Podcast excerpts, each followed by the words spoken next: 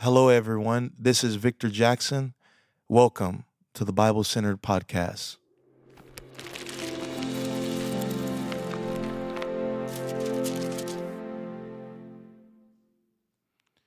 Welcome to another episode of Bible Centered with Victor Jackson. Uh, I want to thank all of you for joining. Um, thank you for your prayers and your support. Um, God has been doing some amazing thing, amazing things, and um, it's just been a privilege to break down the Word of God. Uh, what I love about going verse by verse is that it confronts uh, culture, confronts the world. Uh, it may even confront traditions. And when you go verse by verse, there's scriptures that you cannot overlook and that you cannot pass by. Uh, but we have to seek for an in depth meaning. Um, we put out the reel about how in Matthew 18 that God holds the offender accountable. And uh, for a lot of people, that that was a shocker. Uh, they they never heard of Jesus holding the offender accountable. Um, but it's Jesus' words, and there were some people that had an issue with Matthew uh, chapter 18, verses 6 and 7. And that's fine, but it's still the word of God. And we have to bend ourselves uh, to God's word. I have to always come under the text. My my presuppositions, my pre-understandings, my thoughts, my outlooks, my background, um, it cannot take place priority over God's word. I have to constantly come under his word. And that's the same for all of us because that's the only way that we're going to be changed is if we come under the word of God. Because he will challenge us, constantly challenge us. Why? Because we're human and we're living in a fallen world. But if we're going to be changed, we have to we have to come under the Bible. And the people that do not change are the people that use their preferences and opinions and traditions and cultures and backgrounds. They put it over the Word of God. And no matter what the Word of God says, they're not going to obey, listen, or try to understand it. Instead, they are going to try to find a way to excuse themselves. As I was teaching to our, our home church in Orlando, Bible Center of Orlando, uh, this past Wednesday, I talked about how a lot of people uh, know how to divinely exempt themselves from every sermon. How every message is never for them, it's always for somebody else. Um, as one writer said, the mind is never more creative than when finding an excuse and that's a dangerous that's a dangerous place to be when God's word can never prick your heart and convict you. I'm going to tell you something right now. God's word convicts me. I want to obey his word. And there's a joy and obedience. The Bible says, Where there is no vision, the people perish, but he that keepeth the law, happy is he. Uh, one translation says, Where there is no vision, the people cast off for restraint, but he that keeps the law, happy is he. Meaning there is something liberating about living under the laws of God. There's something freeing about obeying his commandments. As the psalmist said, the law of the Lord is perfect, converting the soul. The testimonies of the Lord are sure, making wise the simple. The statutes of the Lord are right, rejoicing the heart. The commandments of the Lord are pure, enlightening the eyes. There's something about the word of God that is illuminating. As David said, he said, Before I was afflicted, I went astray from your commandments. And he says, In your faithfulness, you have afflicted me. And so, so we have to understand that success, prosperity, power, joy is in our obedience to God's word and his will over everything, even if that confronts our mentalities. His word is the priority. Let's go into Matthew chapter 18 and verse 23. Therefore is the kingdom of heaven likened unto a certain king, which would take account of his servants. And when he had begun to reckon, one was brought unto him which owed him ten thousand talents.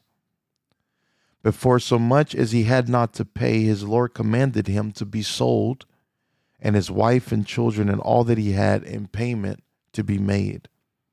The servant therefore fell down and worshipped him, saying, Lord, have patience with me, and I will pay thee all. Then the Lord of that servant was moved with compassion and loosed him and forgave him his debt. But the same servant went out and found one of his fellow servants which owed him an hundred pence. And he laid hands on him and took him by the throat, saying, Pay me that thou owest. And his fellow servant fell down at his feet and besought him, saying, Have patience with me, and I will pay thee all. And he would not, but went and cast him into prison till he should pay the debt. So when his fellow servants saw what was done, they were very sorry and came and told unto their Lord all that was done. Then his Lord, after he had called him, said unto him, O thou wicked servant, I forgave thee all that debt because thou desirest me. Shouldst not thou also have had compassion on thy fellow servant, even as I had pity on thee? And his Lord was wroth and delivered him to the tormentors, till he should pay all that was due unto him. Verse 35, last scripture. So likewise shall my heavenly Father do also unto you, if ye from your hearts forgive not everyone his brother their trespasses. This is a continuation of what we talked about with forgiveness and reconciliation, and how it takes two parties to reconcile, it only takes one party to forgive. And what I love about this is how Jesus makes things plain with common stories. That the word of God is not so abstract that people cannot understand. You ever talked to somebody and they were so deep and that you had no idea what they were saying? That they're the only ones that understand what they're saying. And they say, Well, I'm deep, I'm deep, I'm deep. Well, a good teacher is someone that can make the deep simple, that they can make the complex simple.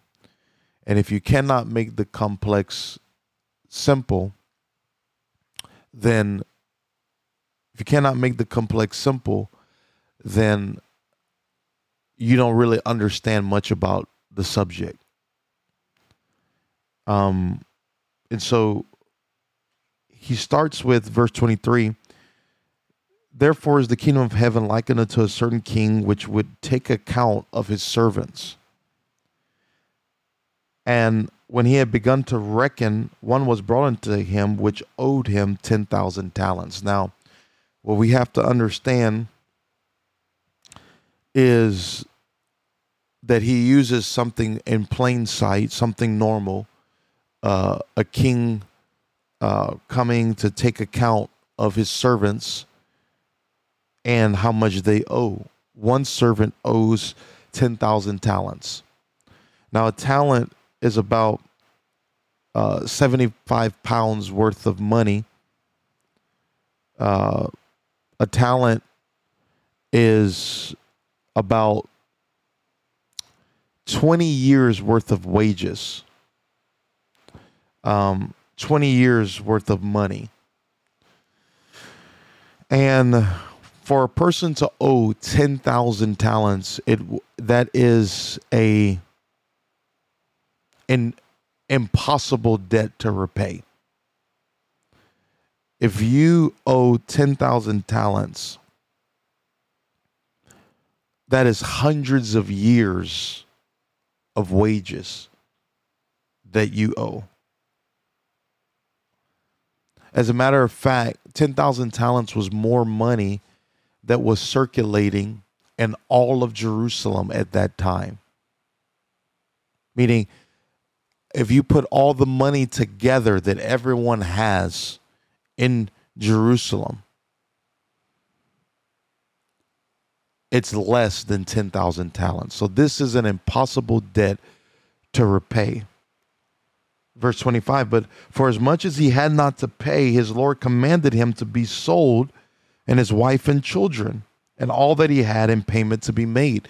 Now, this was custom in this time that if you couldn't pay your debt, then you were sold to be a slave and possibly, depending on how bad the debt was, your wife and your children could be sold into slavery as well. Verse 26 The servant therefore fell down and worshiped him, saying, Lord, have patience with me, and I will pay thee all. Now, I want you to see this in verse 26 because we get to see the flawed nature of humanity. And that is that this guy owns an impo- owes an impossible debt 10,000 talents, more money that's circulating and all of Jerusalem. But he goes and worships. And he says, Have patience with me. And he says, And I will pay you all. Can I tell you that's a lie? It, it, this is an impossible debt to pay back. So you see something in the flawed nature of the person's character. What he owes his Lord cannot ever be paid back. Then the Lord of that servant was moved with compassion and loosed him and forgave him the debt. Now, this is so rare. A king that has doesn't have anything to do with these subjects has compassion, frees him, and forgives him the debt. Wow. But the same servant, verse 28, but the same servant went out and found one of his fellow servants, which owed him a hundred pence. That's not even four months' wages. And he laid hands on him and took him by the throat, saying, Pay me that thou owest. And his fellow servant fell down at his feet and besought him, saying, Have patience with me, and I will pay thee all. Now, this servant has some character because you can pay four months of wages off. It's about three to four months of wages. It's a lot, but he can pay it off. But he would not, verse 30, and went and cast them into prison till he should pay the debt so when his fellow servants saw what was done, they were very sorry and came and told unto their Lord all that was done. Now, what is Jesus doing here? He's showing that in the kingdom that he is going to forgive all the debt that we owe. Uh, being in sin, we are worthy of death. We are guilty but he is going to be the atonement. He is going to take the place where the wrath of God should have been poured out on us on the cross. The wrath of God is poured out on his body on the cross. He took our place. Ah, he took our place. Oh my goodness. He forgave us an impossible debt. This is what Jesus, this is what, remember, everything's going faster towards the cross. So now he's showing the the work of the cross and he's showing what it's going to do in these parables is leading up it's hastening to the death of Jesus Christ. The lamb which was slain before the foundation of the world. Watch this guys. He is going to take our place that we are guilty but he is going to shed his blood Without the shedding of blood, there can be no remission of sin. He is going to shed his blood as the perfect Lamb of God and die for our sins and forgive us all of our sins, all of our debts because of his sacrifice. And this is an impossible debt to pay back to God what he did for us, it's impossible to pay that back. And as a reflection of what the Lord has done for us, he expects us to treat our brothers and sisters with that same compassion and forgiveness that he displayed to us. On the cross, he said, Forgive them, for they know not what they do. The Pharisees conspired against them. The determinate council conspired against them. Yet he says, Forgive them, for they know not what they do. They are mocking him on the cross. Yet he says, Forgive them, for they know not what they do. They said, If you be the Son of God, come off of the cross. Yet he says, Forgive them, for they know not what they do. He shows us that if he's willing to die for Pharisees that are mocking him, and trying to destroy him, how much, if he's willing to forgive Pharisees, how much more should you forgive the person that has harmed you? You see what they did to him. You see the lies. You see the corruption. Yet he still chooses to forgive. It's like Jonah, whenever uh, he didn't want to preach repentance to the Ninevites because of the oppression that they were under. But finally, uh, after going uh, through a circumstance, as, as, I've preached, that you know he he was he was leaving God's will, and so God sent a whale, and so I've I've preached that God has a whale for your will and God will keep you in the well long enough until his will becomes your will. Jonah went into the well with his will, but he came out of the well with God's will. And, and he went back to Nineveh and he started preaching repentance, and all of Nineveh repented, but he was upset. And God told him, He said, Why are you upset? You want me to destroy a generation that don't know their right hand from their left. That's powerful. We have to forgive because many times people don't even know the type of harm that they are inflicting and the type of damage that they are inflicting. That's why forgiveness is so important. And if God forgave us an impossible debt, way more than 10,000 talents we owed, how much more should we forgive one another? Because no matter what someone has done to you, you have done more to God than they have done to you. I'm going to say that again. No matter what harm someone has done to you, you have done more harm to God than they have done to you. So he gives the context of forgiveness. If if you don't forgive them, then why should he forgive you? Because he sets the tone of forgiveness by forgiving us an impossible debt so we can live out that forgiveness with, with forgiving others with smaller debts. Much smaller. A hundred pence is nothing compared to 10,000 talents.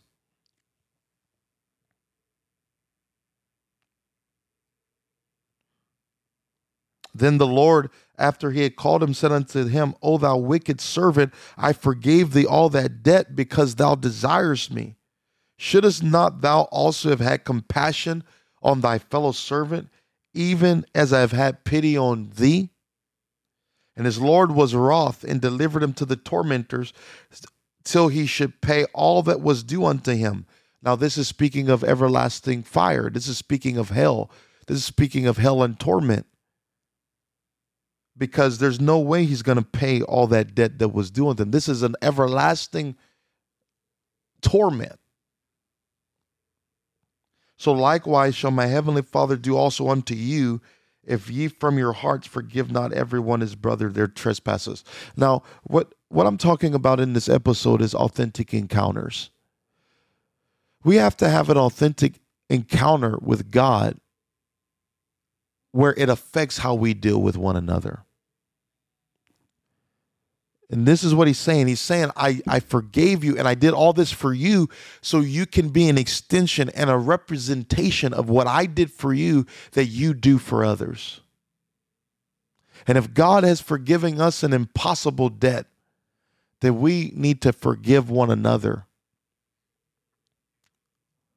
of what lesser debts because God is watching us and how we deal with one another if we're holding grudges and bitterness and unforgiveness. We need to have an authentic encounter with God that affects how we handle one another and affects how we forgive one another. The, the reality of Jacob's encounter with God when he wrestled that angel and he named that place Peniel, for I've seen God face to face. The reality of that encounter was seen with how he dealt with Esau. And he told Esau, I've seen your face as if it's the face of God. My word. Are you getting what I'm saying? Jacob had such an encounter with the presence of God that he said, I'm naming this place Peniel. I've seen God face to face. And so the next time he saw his brother, he said, I've seen your face as the face of God. His encounter affected how he saw his brother. We have to get authentic encounters. I don't believe it's the will of God for us to come into church services every Sunday, every Wednesday, and we leave the same and we treat one another the same. We have to walk with a love of God that goes beyond just loving Him, but it's spreading to where we love one another. And and forgive us us our trespasses as we forgive those who have trespassed against us isn't that the lord's prayer forgive me according to how i forgive them you're praying that god forgive me according to how I forgive them. And God says, okay, I'm going to watch if you're going to forgive. But you've been holding grudges for 10 years, 20 years, 30 years. Come on, somebody. I'm talking to you right now. God is not against anger. It says, be angry and sin not. Don't let the sun go down on your wrath. Hey, anger is an emotion. You're made in the image of God. You see, the Bible says the Lord was wroth. God has been angry. It's an it's a normal emotion, but that has to be channeled through his presence.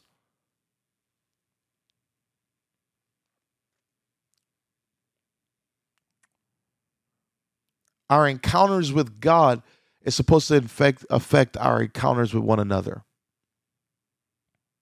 And no matter how much we attend church, we must be conformed into his image so we can be the church.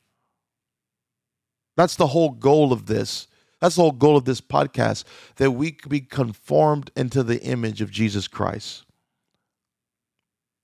But someone said it this way they said, listen, when you think of uh, Buddhism, you think of Buddha. When you think of Islam, you think of Muhammad. But when you think of Christianity, you think church.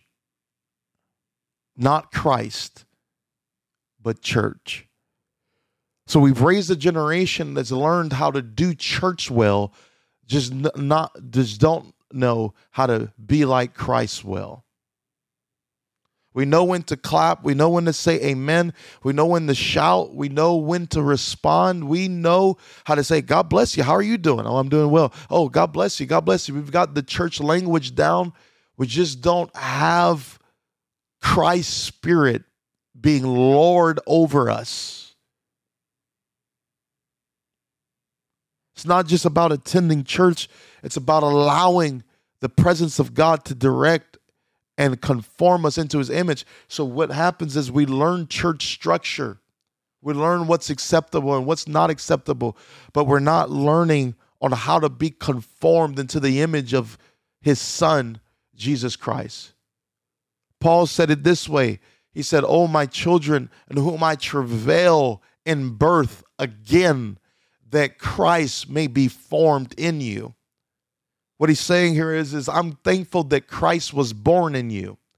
But now my travail and my tears is that Christ be formed in you. I'm thankful that we have been born again of the water and of the spirit. I'm thankful that you have a new birth.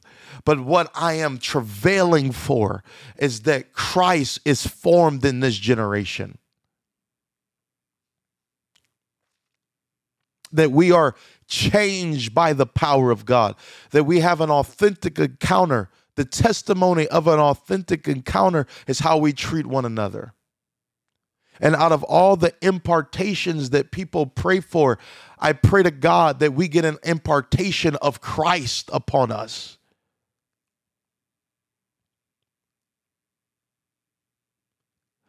Gifts of the Spirit can be imparted in the moment, but the fruit of the Spirit takes time. Things have to be lived out. But I don't want to get so used to doing church that I miss Christ.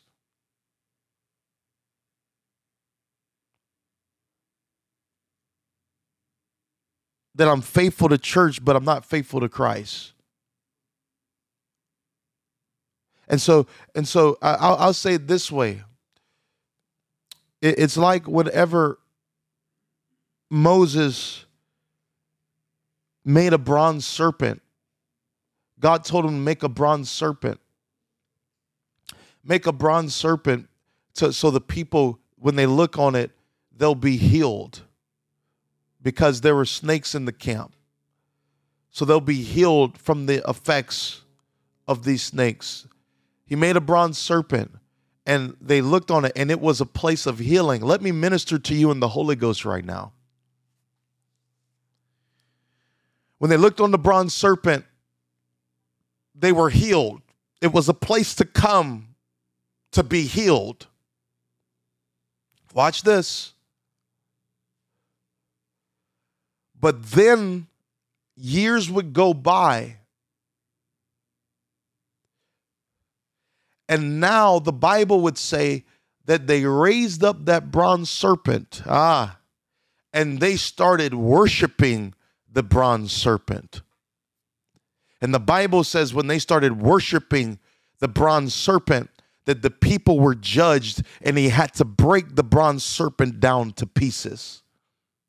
Let me give you a word from the Lord right here. The place, the, the thing that God used to be a place of healing, when they started worshiping it more than God, God broke it down in pieces and judged them. The bronze serpent was a place to be healed, but when the people started worshiping the vehicle more than the one that gave it, when they started worshiping the gift more than the one, the giver of the gift, God said, I've got to break the gift, break the vehicle down in pieces to teach you where your help comes from. And so what happens is people are worship their church more than they worship Christ. Where it's not about even being a Christian anymore. Are you getting what I'm saying? Are you getting what I'm saying here? This is how we do it at this. This is how we do it at this. This and we worship the vehicle more than the giver of that vehicle. And we uh, get accustomed to the culture of this. Are you getting what I'm saying? We worship how we do church more than worshiping Christ and being the church. And we get the cultures of our local church more than the culture of Christ. But if we get the, the way to get, get up in the system is to do the cultures of the system instead of doing the cultures of Christ. Anybody that dares to obey Christ, you're going to get pushed away. You're going to get thrown out. But if you want to get elevated in the system, then reflect the cultures of the system, even if those cultures are contradictory to Christ. There's something about obedience to Christ that will expose the flaws of the system. But if we start worshiping how we do things uh, more than being like Him, then He will break something down in pieces to teach you that there's only one God and He's that God. Some people will exalt leaders and systems above Christ.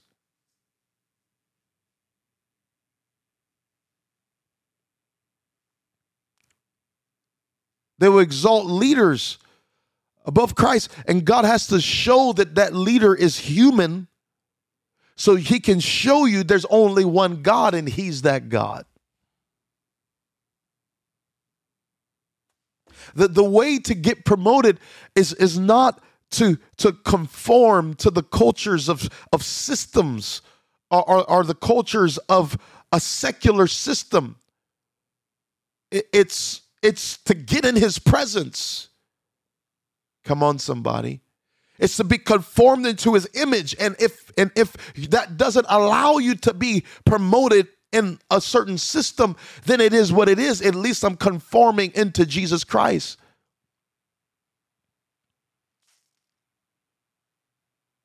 And this is what I'm I'm, I'm showing you this culture of forgiveness. this culture of forgiveness. It it there's a lot of folks that have grudges. But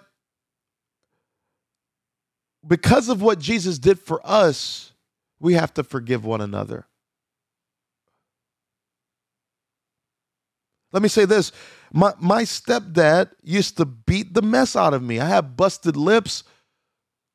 I, I've had, I mean, there was one time where he was beating me so bad that I was running and I was running and he tried to kick me. And when he tried to kick me, I dodged it and he hit his foot on the wall and he broke his toe. You can imagine as a kid how sad and broken that I was that my stepdad broke his toe because I felt it was my fault that he broke his toe. I should have let him kick me because my stepdad wouldn't have to be in a boot and on crutches if if if I'd have just let him kick me. Guys, that type of abuse that I suffered for 11 years, I found it in my heart because I wanted to be like Christ. I forgave him. Let me tell you something. Everybody listening to me right now, Nobody has hurt me anywhere close to how that hurt. So if I forgave my stepdad for kicking me and beating me and all of these things, there's no one that has ever hurt me that I could not forgive. If I forgave that, No one has ever come close to that type of pain. Nobody. In 15 years of ministry, no one's ever hurt me like that. And if I forgave that at 19 years old, I'm 33 now. If, if that's how I came in and forgave that big thing, you don't think I can forgive someone that may lie on me or try to hurt me or or or or whatever? It's easy. It's easy. Because I think about what Jesus has done for me. 19 years I was living in sin. I deserved to die in my sin, but He forgave me. You know what? Because He forgave me, you know what? What my stepdad did, that's a hundred pence. I owed an insurmountable debt. What this person did, that's a hundred pence. It's not even a big deal. What this person did, it's not even a big deal. Compared to what God did for me, 19 years and I deserve to die. I can't even hold a grudge because I would never want God to hold a grudge against me. See, that's getting delivered from churchianity and being delivered unto Christianity. You see, because in the church, you can have grudges and still be promoted. You can hate people and still be promoted. You can gossip about people and still be promoted. Yeah, you will. You can get positions in the church without becoming like Christ, but you cannot be in the kingdom without becoming like Christ. I want to be like him and I want to have an authentic encounter.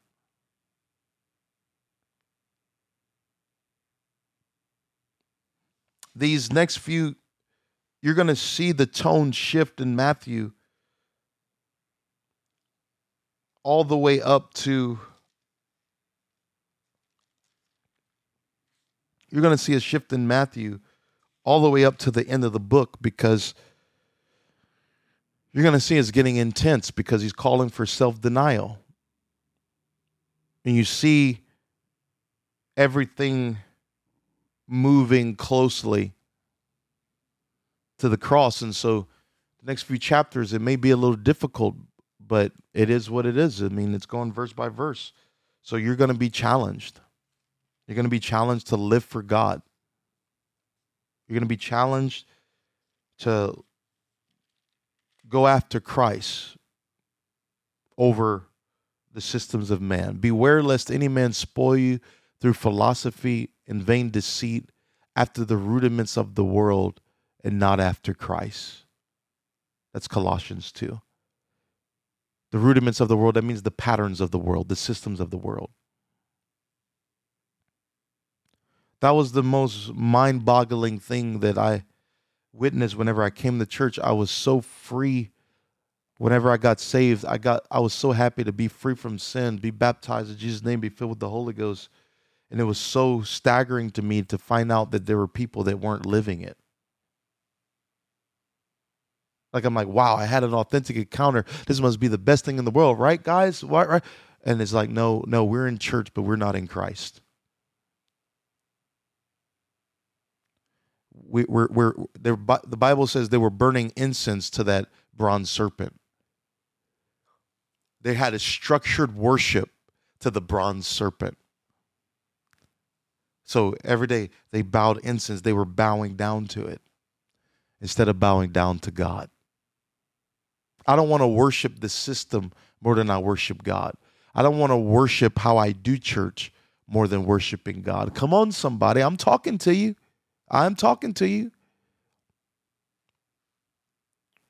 I'm getting comfortable talking to you. Everyone listening, thank you for having a heart to listen. But, guys, I've got to tell you the hard truths of the Word of God.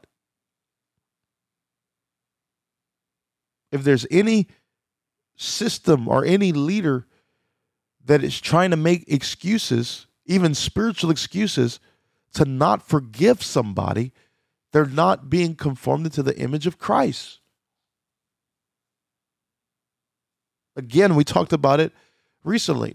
Forgiveness doesn't mean allowing toxicity back into your life. There can be forgiveness with healthy boundaries, but guys, nobody has has hurt you the way you and I have hurt God. Because because you know what you did to him? I'm going to tell you what you did to Jesus. Your sins put nails in his hands. Your sins put nails in his feet. He took a curse upon himself. Your sins put a spear in his side. Your sins, come on, somebody, caused him to scream out and give up the ghost on the cross. You did that to him. And nobody has done to you what you did to him. Because you're guilty of putting Jesus on the cross. And if he forgave you, and while he's got blood flowing out of his body, and he cries out, Forgive them, for they know not what they do. Wow. Who am I to hold a grudge? Who am I to be vengeful? Who am I to harm anybody? I owe 10,000 talents, y'all. It's an impossible debt to repay. So I'm not going to leave God's presence after an authentic encounter and go and request payment and judgment on somebody that owes me a hundred pence. The Bible says he took the person by the throat. Right after an encounter with the king, he took his brother by the throat. Oh my goodness. Right after an encounter with the king, the Bible says that he took him by the throat and laid his hands on him. there's a false false doctrine and false culture seeping in Christianity where they make quotes like this. They say, "Hey, I speak in tongues, but you can catch these hands." They say, "Yeah, I speak in tongues, but hey, I'm ready to fight you at any time." Guys, we're being Bible centered here. That's false doctrine.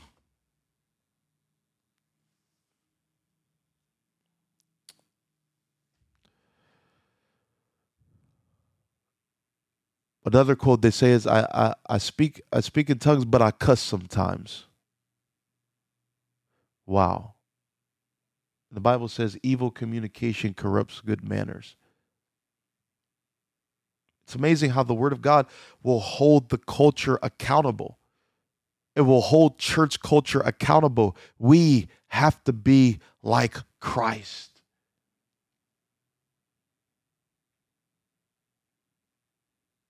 I said, we have to be like Christ.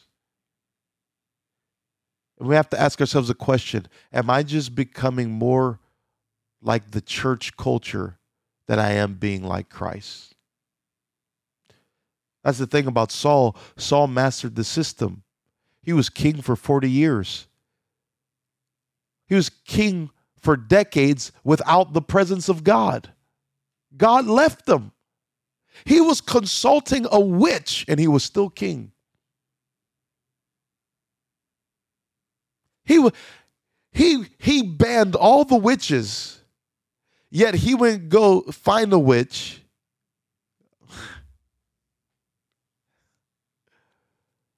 in his system. So he's accepted, but he's rejected by God. He's accepted by man but rejected by God, and he still is king for 40 years because he mastered the system, but he didn't master his presence. David is excluded from the system. He's having to hide in caves to survive, but he's accepted by God. He's a man after God's own heart. Because one is after the heart of God and the other is after the hearts of man. And when you're after the hearts of man, you can get a position and still compromise, get a position and still consult witches and warlocks and still still be in favor with man. Mm. But David had a heart after God. That even when man didn't understand, he went after the heart of God.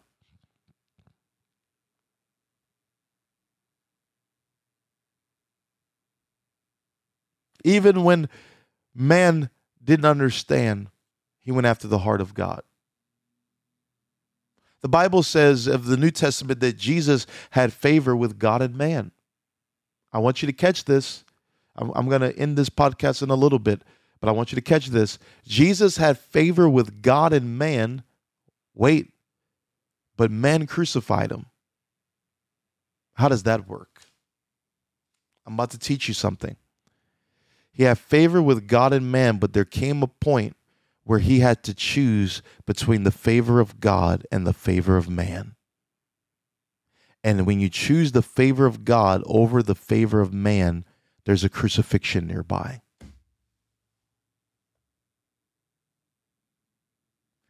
Don't complain about being crucified. You want it to be like Christ, right? Paul said, That I may know him in the power of his resurrection and in the fellowship of his suffering. You don't know him unless you've been rejected. Come on, somebody. You don't know him unless you've got nails in your hands. You've got, come on, I'm talking right now. You want to be like him, but you like the you like the resurrection side of him. don't like the suffering side of him. But I want to know him. Don't complain about the crucifixion. Don't complain about the rejection. Don't complain about the heartache because Jesus went through it all for you so you can have an authentic encounter with him and spread as if he said forgive you forgive them for they know not what they do on the cross then you can say forgive them for they know not what they do at your workplace and at your church and in your family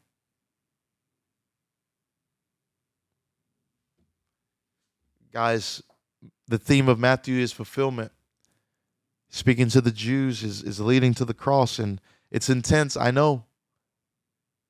I know. I, I know that that probably didn't feel good today, this particular word. I mean,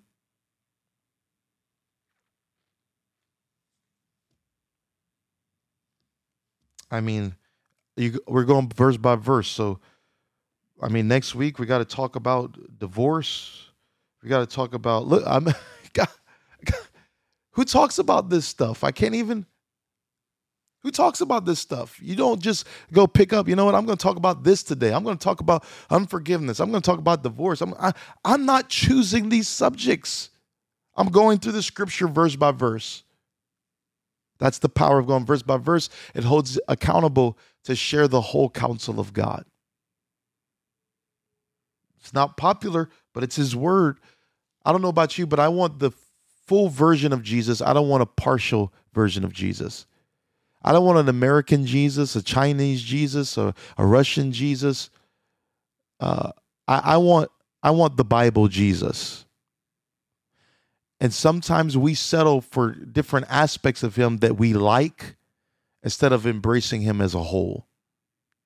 And I want to embrace him as a whole, even if that challenges my life, my mind, my background, my upbringing, because that's the only way I'll have true transformation. And be not conformed to this world, but be transformed by the renewing of the mind. Be transformed, guys. Hey, I love sharing the word with you. It's a privilege. It's a privilege. Thank you for the positive ratings. Thank you for the positive reviews. Thank you for the positive comments. And I also want to thank you for having a transformed life. That's more than any like, any view, any comment, any download could do. Thank you for striving to live Bible centered. God bless. Thank you so much for listening. Uh, for more information, you can follow my social media page, Victor M. Jackson, or you could come visit us in Orlando, Florida at Bible Center of Orlando. Thank you for joining us. God bless.